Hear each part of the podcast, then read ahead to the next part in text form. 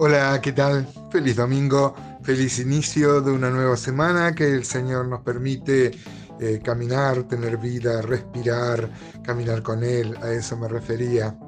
Y bueno, se renueva en mí esta alegría de empezar un domingo, un día del Señor, eh, tomado de la mano de Él y reflexionando en sus cosas, que es lo mejor que podemos eh, hacer. Todos los días son especiales, pero el domingo es más especial porque es el día de culto. Hoy también empezamos el capítulo 3 de, de Miqueas. Yo no sé si ustedes saben definirme qué es ignorancia supina. Este, bueno, no, no estamos haciendo ningún concurso ni nada. Eh, ignorancia supina es cuando uno ignora algo que se supone debería saber. Por ejemplo, yo no sé manejar aviones. Bueno, pero nadie espera que yo sepa manejar aviones porque eh, yo no soy piloto de aviones. Eh, el problema sería si yo fuera piloto de avión y no sabría manejar un avión, ¿la verdad? O sea, que la ignorancia supina es la ignorancia que tienen las personas eh, que se supone debería, deberían tener ese conocimiento, esa capacidad, y no la tienen, ¿no? Eh, acá encontramos que Miqueas se va a referir, por lo menos en los cuatro versículos que vamos a ver hoy del capítulo 3 de Miqueas, a los, a los líderes, a los gobernantes. Primero, tenemos que decir que nadie puede esperar, y ahí ya tenemos una aplicación para nuestra vida, amados hermanos, nadie puede esperar que a uno le vaya bien si está haciendo las cosas mal, si está en pecado. Y más aún acá cuando los dirigentes eh, que deberían conocer la ley, que deberían exhortar al pueblo y ser guardianes, maestros, eh, ya hemos visto que mm, había un, un descalabro en el pueblo, había pecados muy, pero muy graves. Vimos en los capítulos previos cómo los poderosos eh, tomaban se aprovechaban de los más pobres, de los menesterosos, eh, entre una serie de pecados muy, pero muy graves. ¿no? Bueno, en estos versículos vamos a ver que Dios va a mandar, eh, les va a pagar con su propia moneda, como ellos abusaron, como ellos este, se, tomaron y les robaron, les tomaron sus posesiones, así va a pasar cuando venga Nabucodonosor con este, los ejércitos de Babilonia. Vamos a leer entonces Miqueas, si ustedes me acompañan, Miqueas 3.1 eh, dice así, en mi Biblia tiene un título que dice denuncia contra los gobernantes y los profetas, acusación contra los dirigentes de Israel. Bueno, dice Miqueas 3.1, oíd ahora príncipes de Jacob y jefes de la casa de Israel, ¿no concierne a vosotros saber lo que es justo?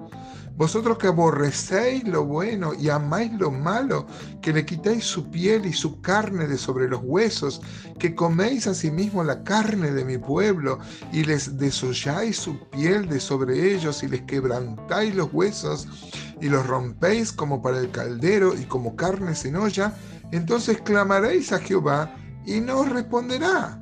Antes esconderá de vosotros su rostro en aquel tiempo por cuanto hiciste malvadas obras. Note, hermano, eh, con la, la, cantidad de conceptos que eran muy asequibles, eran familiares para, para el pueblo de, Judá en ese, en ese tiempo.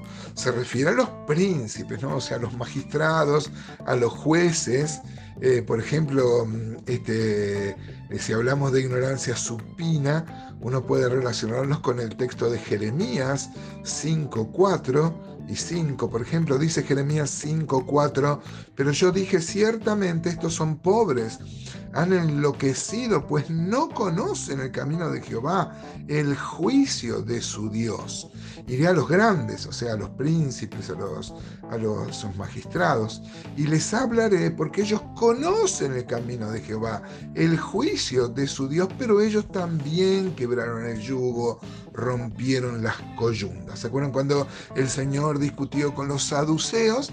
El Señor les va a decir, eh, parecería de forma irónica, porque ignoráis, o sea, los trató de ignorantes, ignorantes de las dos cosas que ellos se jactaban ser especialistas, las escrituras y el poder de Dios. ¿no?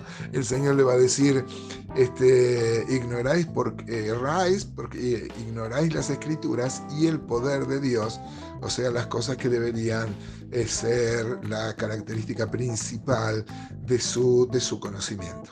Acá, hermanos, no podemos seguir sin hacer una introspección en nuestra vida de qué vale conocer pasajes. Si una persona sabe dos mil textos de memoria y no vive ninguno, y otra persona sabe tres textos y los vive, ¿quién aprendió más?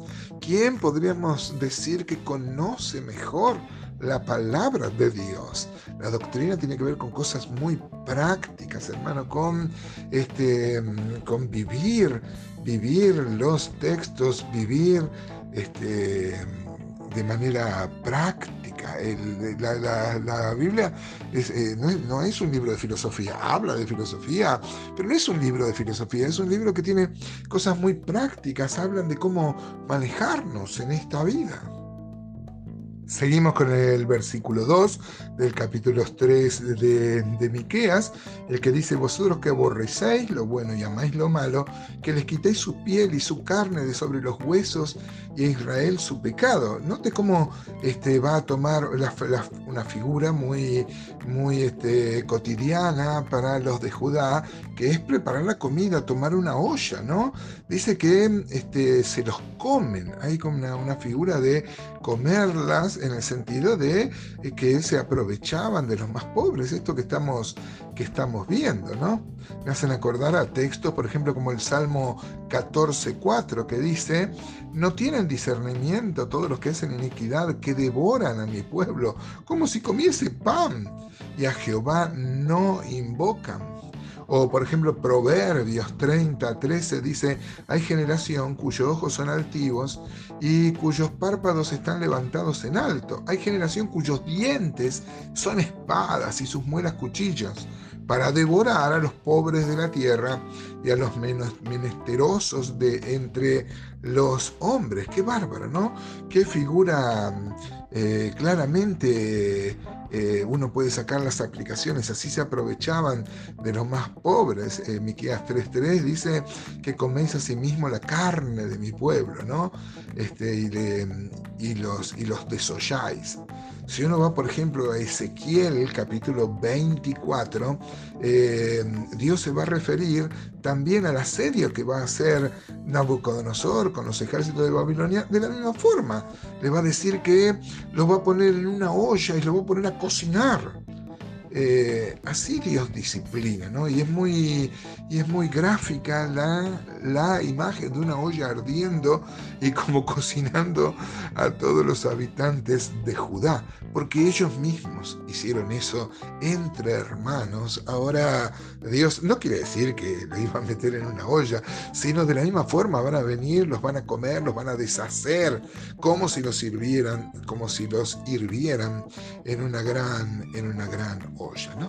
Tenemos principios muy prácticos para aplicar, amados. Primero, nunca vamos a esperar que Dios nos bendiga si estamos en pecado. Y como la Biblia dice, todo lo que el hombre siembra, eso cosecha. Ojo, hermanos, porque acá el pueblo iba a cosechar del pecado mismo que ellos habían sembrado.